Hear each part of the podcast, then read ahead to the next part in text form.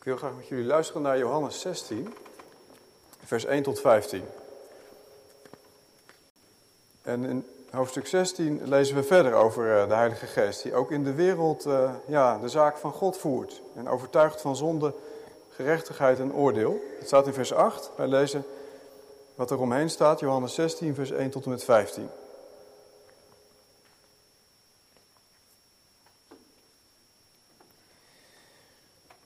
Dit heb ik tot u gesproken, opdat u niet struikelt. Ze zullen u uit de synagoge werpen. Ja, de tijd komt dat ieder die u doodt, denkt God een dienst te bewijzen. En deze dingen zullen ze u doen, omdat zij de Vader niet gekend hebben en mij ook niet. Maar deze dingen heb ik tot u gesproken, opdat wanneer de tijd komt, u zich herinnert dat ik ze u gezegd heb. Maar deze dingen heb ik u van het begin af niet gezegd, omdat ik bij u was. En nu ga ik heen naar hem die mij gezonden heeft en niemand van u vraagt mij, waar gaat u heen? Maar omdat ik deze dingen tot u gesproken heb, heeft de droefheid uw hart vervuld. Maar ik zeg u de waarheid. Het is nuttig voor u dat ik wegga. Want als ik niet wegga, zal de trooster niet naar u toekomen. Maar als ik heen ga, zal ik hem naar u toezenden. En als die gekomen is, zal hij de wereld overtuigen van zonde, van gerechtigheid en van oordeel. Van zonde, omdat zij niet in mij geloven. Van gerechtigheid, omdat ik heen ga naar mijn vader en u mij niet meer zult zien. En van oordeel, omdat de vorst van deze wereld veroordeeld is. Nog veel heb ik tegen u te zeggen, maar u kunt het nu niet dragen. Maar wanneer die komt, de geest van de waarheid, zal hij u de weg wijzen in heel de waarheid. Want hij zal niet vanuit zichzelf spreken, maar wat hij gehoord zal hebben, zal hij spreken en de toekomstige dingen zal hij u verkondigen. Die zal mij verheerlijken, want hij zal het uit het mijne nemen en het u verkondigen. Alles wat de Vader heeft, is het mijne. En daarom heb ik gezegd dat hij het uit het mijne zal nemen en het u zal verkondigen. Dat is het evangelie, het goede nieuws. Halleluja. Amen.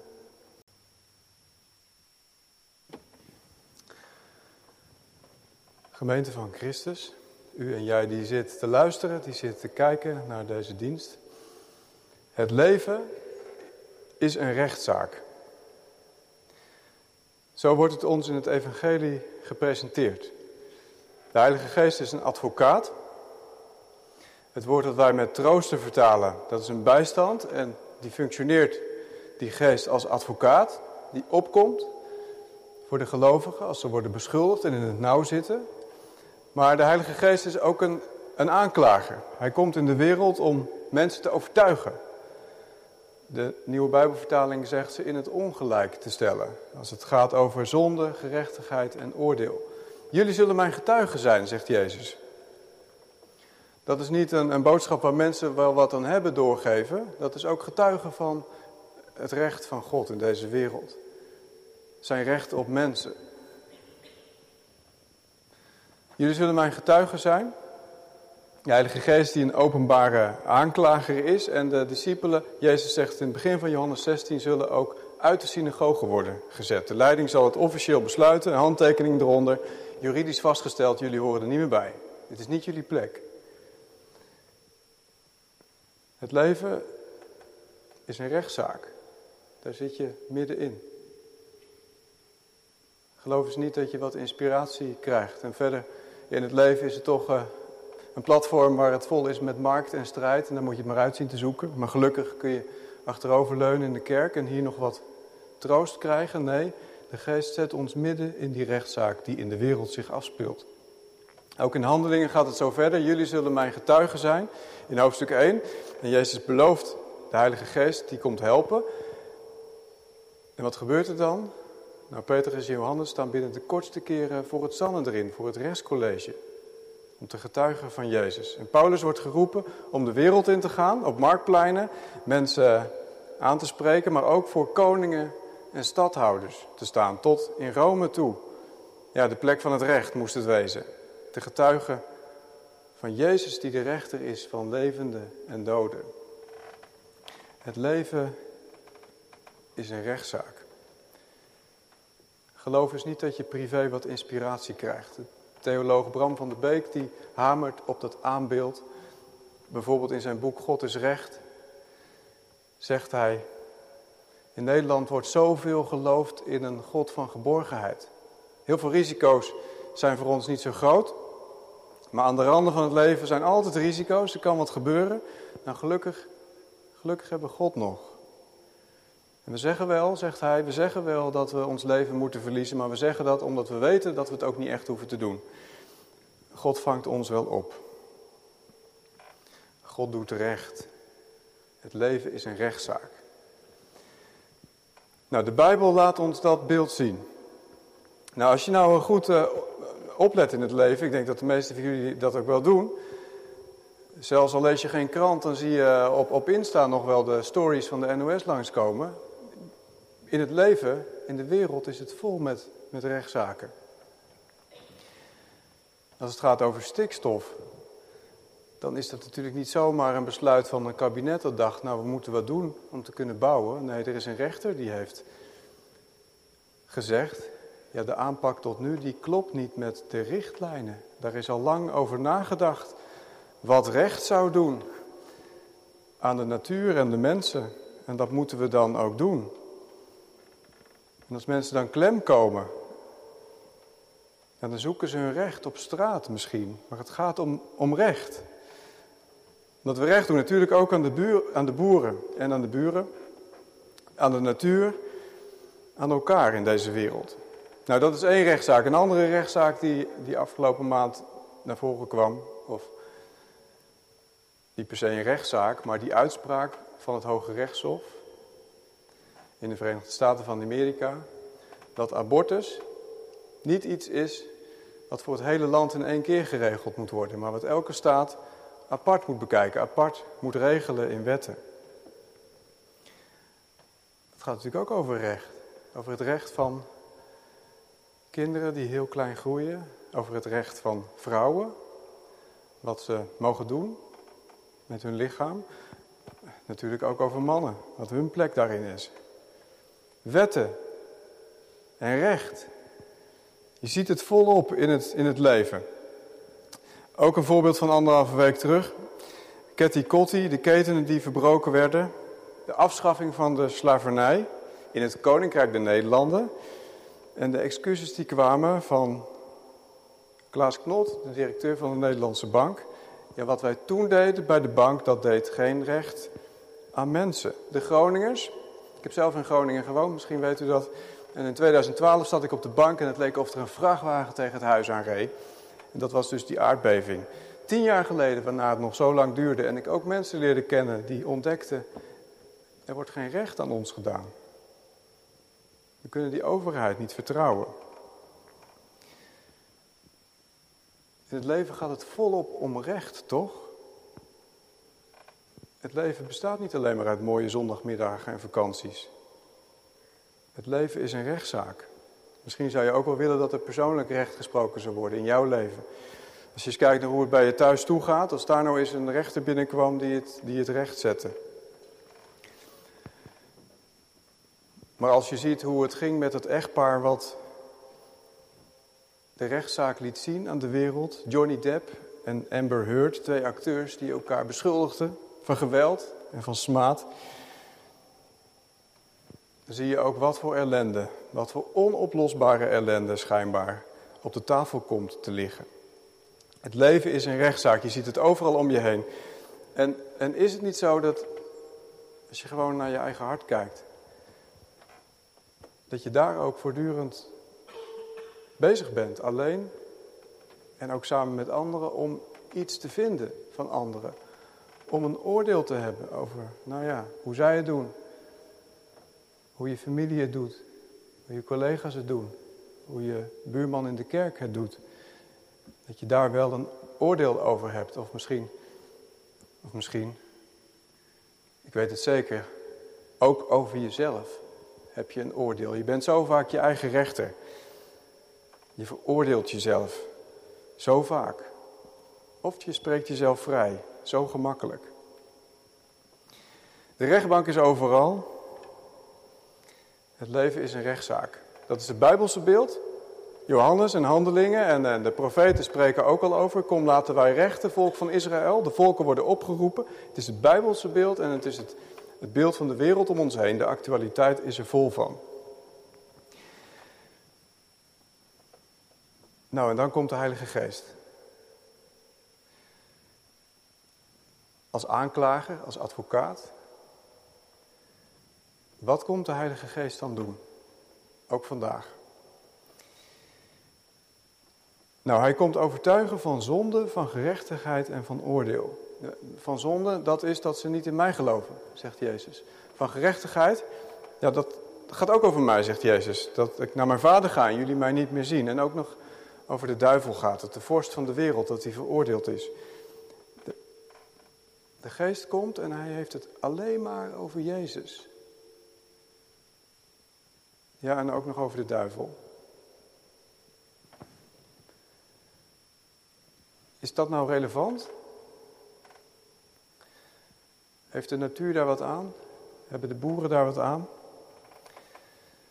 Hebben de ongeboren kinderen daar wat aan? Hebben de vrouwen daar wat aan? Hebben de nakomelingen van de slaven daar wat aan? Hebben de Groningers daar wat aan?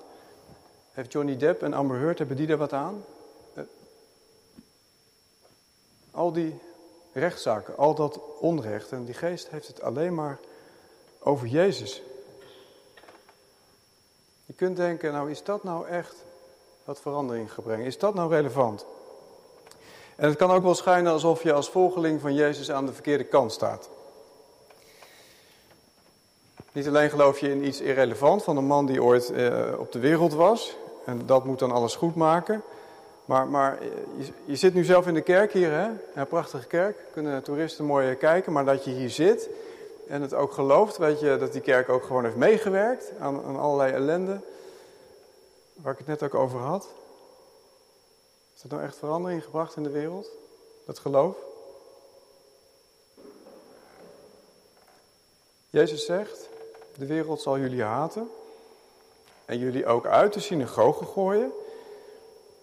Jullie zullen schijnbaar aan de verkeerde kant staan.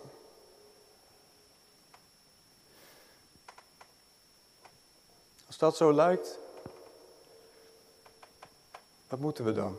Nou, de geest komt. En de geest, de Heilige Geest, als die komt, dan zal die overtuigen van zonde, gerechtigheid en oordeel, vers 8. Maar ook verderop zegt hij over die geest, de geest is de geest van de waarheid. Die zal u de weg wijzen in heel de waarheid. Want hij zal niet vanuit zichzelf spreken, maar wat hij gehoord zal hebben, dat zal hij spreken. En de toekomstige dingen zal hij u verkondigen.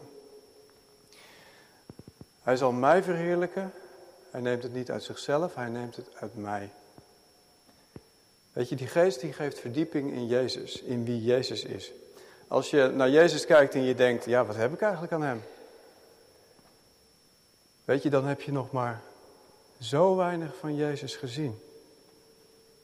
Als je naar, die, naar Jezus luistert en het, en het snijdt niet af en toe door je ziel. Als je naar Jezus kijkt en je wordt soms niet overspoeld door de liefde van God. Als het over Jezus gaat en je krijgt nooit een schittering in je ogen om wie Hij is. Dan heb je nog maar zo'n klein beetje van Jezus begrepen. De geest laat de diepte zien van Jezus. Hoe Hij, hoe hij ja werkelijk het verschil maakt. Hoe Hij de rechter is. Hij zal in alle waarheid leiden en de toekomstige dingen laten zien. Dat betekent niet van nou de, de Heer Jezus is geweest en dan komt de Heilige Geest en dan komen, ja, nou komen er nog heel veel nieuwe interessante dingen. Nee, hij zal het uit mij nemen. De toekomstige dingen zal hij u verkondigen. En dat zegt Jezus op dit punt in het Evangelie, hoofdstuk 16. Hij gaat bijna bidden, hoofdstuk 17, en als het gebed afgelopen is, dan komen ze eraan. Dan komen ze eraan. De mannen die hem vastpakken en vastbinden. Degene die hem naar de veroordeling brengen, naar het kruis. De toekomstige dingen. Jezus die neemt zijn discipelen mee naar de tuin, hoofdstuk 18, vers 4.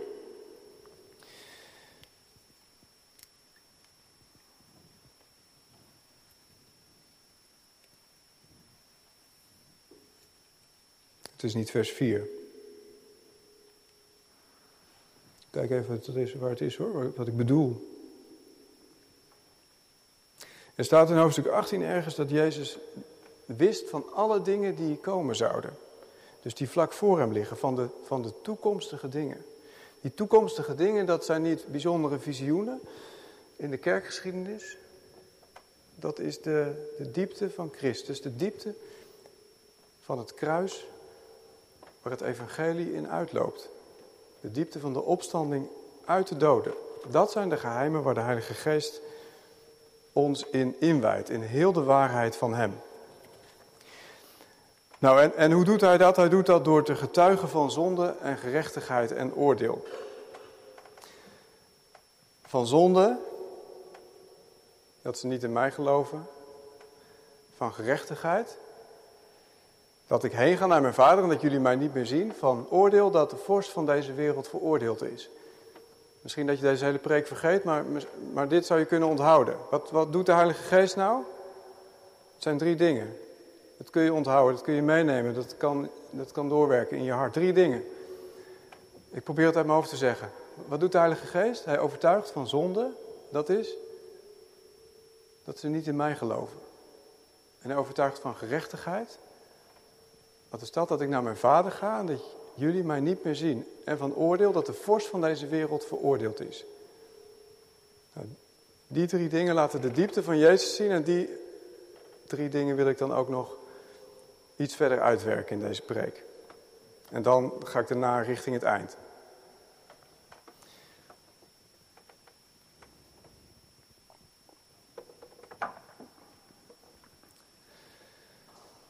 Als het gaat over zonde, dan kijken wij mensen al snel naar wat er tussen schepselen gebeurt. Tussen ons als mensen en de natuur, tussen mij en de andere mensen. Daar worden dingen goed en fout gedaan, daar loopt het scheef. Daar zien we de zonde. Daar willen we dat er wat aan gedaan wordt. Maar als we kijken naar de zonde tussen schepselen onderling, dan zien we ook dat het heel erg lastig is om daarbij recht te komen. Al heel snel is er dan verwarring en kortzichtigheid. Want wie heeft er nou gelijk als het over stikstof gaat? Wie heeft er nou gelijk in? Er is veel goede informatie en veel desinformatie. Ja, die boeren moeten toch ook recht gedaan worden? Ja, dat is ook zo, maar dan lees je weer iemand die zegt... Ja, maar de boeren zitten eigenlijk ook in de knel. Er zijn nog maar 15% van de boeren over die er waren 40 jaar terug. En denk je dat het beschikbare inkomen en de vrije tijd van die boeren nou gegroeid is? Ze zitten ook in, in de knel met die zo massaal geworden landbouw. En ja, daar moet wat aan gebeuren, maar hoe moet dat dan? Hoe moet dat echt? Je, je snapt Floor de Jong uit Bergambacht, als je een interview met hem ziet of leest. Maar je snapt ook dat er wat moet gebeuren. Snel verwarring. Wie heeft er nou gelijk? Als het gaat over het recht tussen schepselen onderling, dan, dan is er ook snel machtsstrijd. Ik weet niet wat je vond van die uitspraak van het Hoge Rechtshof over abortus. Of je dacht, yes, wordt paal en perk gesteld aan abortus. Of dat je dacht van nou,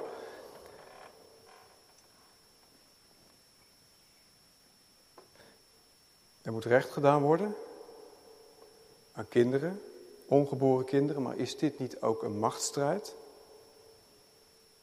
Een machtsstrijd tot in de hoogste rechtscolleges. Als het gaat over recht tussen schepselen onderling is er ook zoveel traagheid. Denk aan de Groningers. Mensen die elkaar zwart maken. Denk aan Johnny en Amber. misschien heb je zelf ooit wel in een rechtszaak gezeten of zit je dat nu. En bijna iedereen die dat heeft gezeten en die je kent, die wordt daardoor opgeslurpt. Daar ga je helemaal in zitten. Dat houdt je wakker. Dat, dat kan je innerlijk kapot maken als je erin zit. Eh, of je denkt, ik heb gelijk. Ik heb gelijk. Zie je die anderen nou, die verkeerd bezig zijn en je wordt hoogmoedig? Of, of agressief? Als je verliest. Het recht tussen schepselen onderling. Daar komen we moeilijk uit. En daarom brengt de Heilige Geest mensen voor hun schepper. Hij zegt, laat de weilanden en de koeien even liggen en de bossen en de bomen. Laat je naaste even los. En kom voor mij staan. Met je hart zoals het nu klopt, met je gedachten die je hebt. Sta je voor de Heer. Daar zit je nu voor zijn aangezicht, ook vanmiddag. En je luistert naar God die zegt, wat zijn jullie harde, harten toch hard.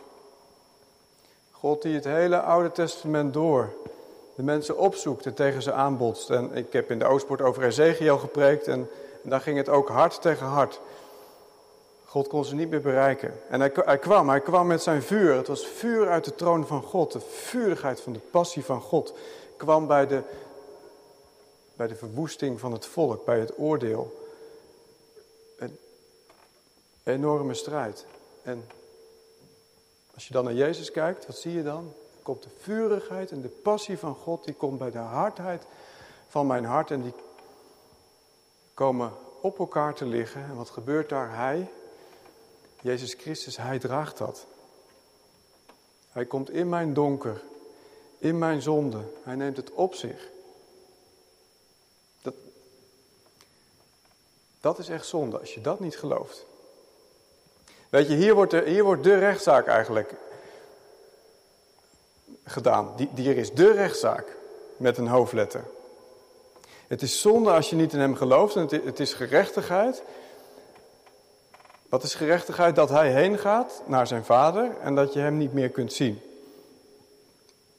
Dat betekent niet van nou jammer dat hij uit het zicht is, je kunt hem niet meer zien. Nee, het is gerechtigheid. Want God heeft over zijn zoon gezegd, die zoon die, die daar lag onder onze zonde, aan het kruis gespijkerd. Hem haal ik uit de dood. Hij heeft gelijk. Hij heeft gelijk in dat hij alles moest dragen. Hij heeft gelijk in alles wat hij heeft gezegd. Hij is de rechter, hij is de redder. En hem, hem zet ik op de troon neer. En hij is onze gerechtigheid in de hemel. Hij is onze gerechtigheid voor God.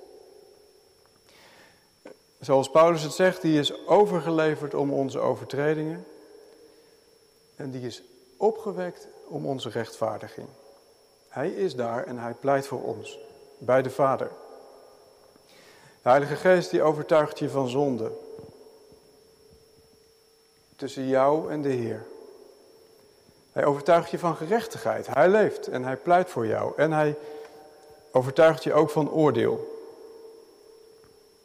Want de vorst van deze wereld is veroordeeld. Weet je, weet je wie de vorst van deze wereld is? Dat is die vuile verleider. Die jou van allerlei moois voorspiegelt. En je denkt, dat moet ik kiezen, dat moet ik doen, dat moet ik hebben. Daar moet ik heen. En je loopt er achteraan, je denkt niet meer goed na. Je verliest je hart. En je bent erin getrapt. De Heilige Geest, dat is die vuile manipulator. De Heilige, de Heilige Geest, de vorst van deze wereld, de duivel, dat is die vuile manipulator. Dat, dat is de beschuldiger. Die als jij erin trapt, tegen je zegt, ja, nu ben je verloren. Het, het is ook niet echt veel met jou. Het, het wordt niet veel beter. Ga nu maar gewoon door. Ja, jammer, maar maakt niet uit, joh. Dat is de vorst van deze wereld. Dat is de duivel. En die stem, die stem heeft verloren. God heeft gezegd, die, die telt niet. Die maak ik krachteloos voor jou. Wie uit God geboren is, die bewaart zichzelf van de boze. En de boze heeft geen vat meer op hem. De boze is veroordeeld, de vuile manipulator.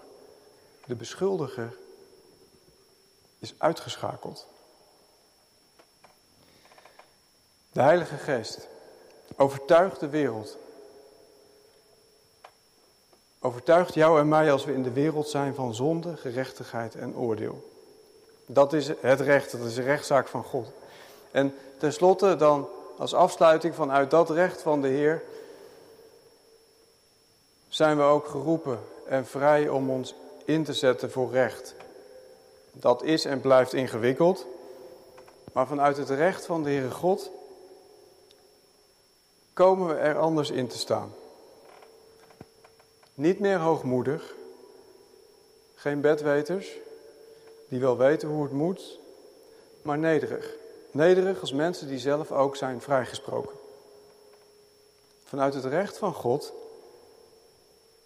kunnen we ons inzetten voor recht, want we hebben grond onder de voeten. We hebben zekerheid gekregen.